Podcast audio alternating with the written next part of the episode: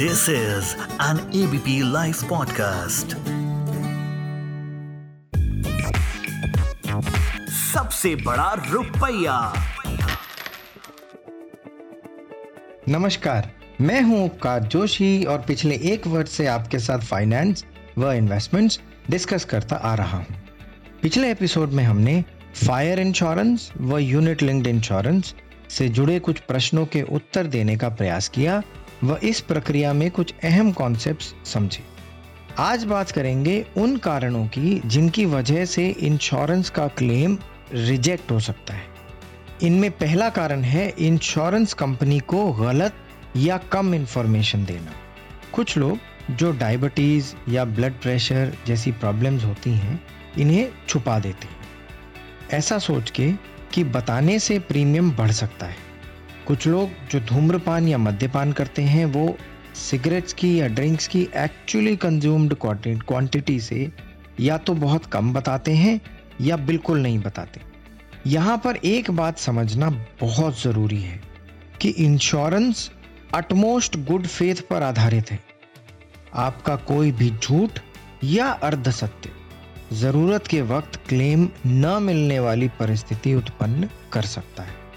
इसलिए इंश्योरेंस लेते वक्त पूर्ण व सही जानकारी दें और ज़रूरत के वक्त पूरा क्लेम पाएँ। दूसरा कारण है इंश्योरेंस कंपनी द्वारा मांगे जाने पर भी अपना मेडिकल टेस्ट ना करवाना देखिए कभी कभी एज ज़्यादा होने पर या कवरेज अमाउंट ज़्यादा होने पर इंश्योरेंस कंपनी अपनी संतुष्टि के लिए आग्रहकर्ता को कुछ मेडिकल टेस्ट करवाने को कहती है अगर ये मेडिकल टेस्ट ना करवाए जाएँ तो क्लेम रिजेक्शन के चांसेस हाई हो जाते हैं। तीसरा प्रीमियम समय पर ना जमा करवाना।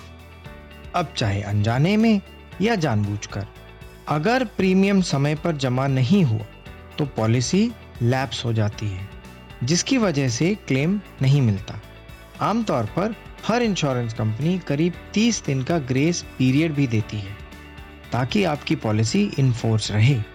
इसलिए ये ज़रूरी है कि आप अपनी पॉलिसी की रिन्यूअल डेट्स याद रखें और समय पर प्रीमियम जमा करवाएँ।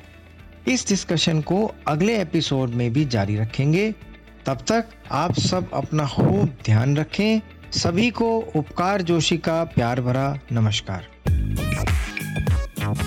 सबसे बड़ा रुपया।